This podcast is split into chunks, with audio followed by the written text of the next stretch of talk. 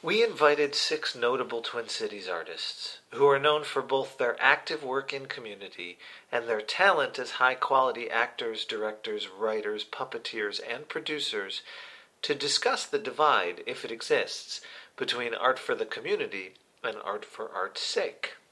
Special thanks to the Guthrie Theater for hosting this conversation in their Kitchak Lounge in front of a small, invited audience. Stay tuned for unedited excerpts from our conversation and enjoy this brief introduction to the amazing artists who participated. They are Sha Cage. You know, I, I grew up in the church and I grew up in the South, and I social activism was my beginning, not theater. Mm. And so I wanted to, t- you know, and very female driven. I wanted to speak for women around me that I felt didn't have the voice or the agency. And so, yeah, domestic violence was my first avenue and police brutality. You know, so it was very specific. I was like, I'm going to talk about these women who, you know, are trapped in these situations and they, you know, and um, and we hear the cops and we hear the screams and then you know at night and we wake up the next morning and nobody talks about it because there's a code mm-hmm. and so i started writing poetry about that and then i found you know platforms for that um, and then that led me to realizing that oh we can do this inside of th- i can do this inside of theater jeffrey meanza you know historically you think about what mm-hmm. sort of large institutional arts organizations have been uh, which is, a, is a, a, space for people to come and appreciate the beauty of that work and leave, right? Mm-hmm. We, we, we, we want you to come in, admire our, uh, the beauty, and then go away, and don't bother us until we have something else to show you.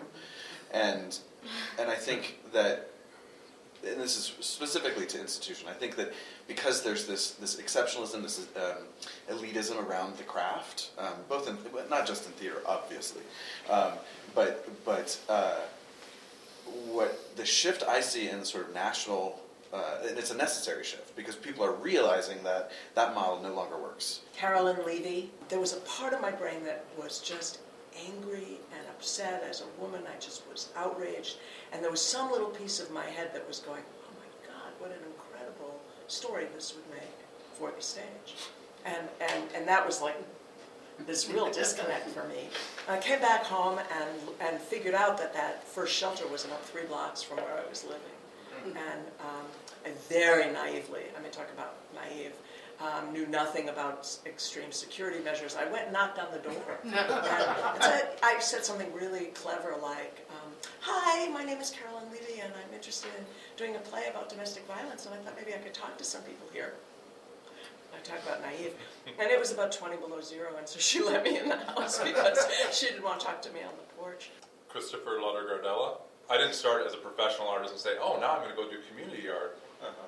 It was quite the different. I grew up as a professional artist in the context of community engagement. Mm-hmm. Kurt Kwan, you're not trying to let people escape or go somewhere else. What you're doing is you're presenting and you're trying to hold up in the truest and the best way a mirror about what that what they are doing, and so that they become uh, they have to confront what they're seeing uh-huh. uh, in a different way. Uh, I think sometimes in theater it's about you know the ride and and what you you, you can sort of uh, um, let go of where you are and, and sort of dive into a story, and be taken. H. Adam Harris. There's a difference between um, black theater and plays with black people in them. Mm-hmm. And so for us, it was this idea that like the, that the story, when we take you away, when we take you to this foreign place, when we take you to the, it still has this root at the cause. And I think that's just so much rooted in sort of like what it means to be black in this country. And so even when you're getting on stage and telling a story, like the struggle that you're encountering inside that world is a part of the larger struggle. So it's always got that sort of imperative behind it. Like what are we seeing? What um, what what are we fighting for? What are we going for? And so I'm always interested in like how like how plays do that. And so even though we're going on this journey and we're going to a new place, even all of the constraints of going to that new place are still rooted in where you were and like the world that we live in. And Return to Minnesota Playlist over the next few months for longer excerpts from this great conversation in the Kitchak Lounge.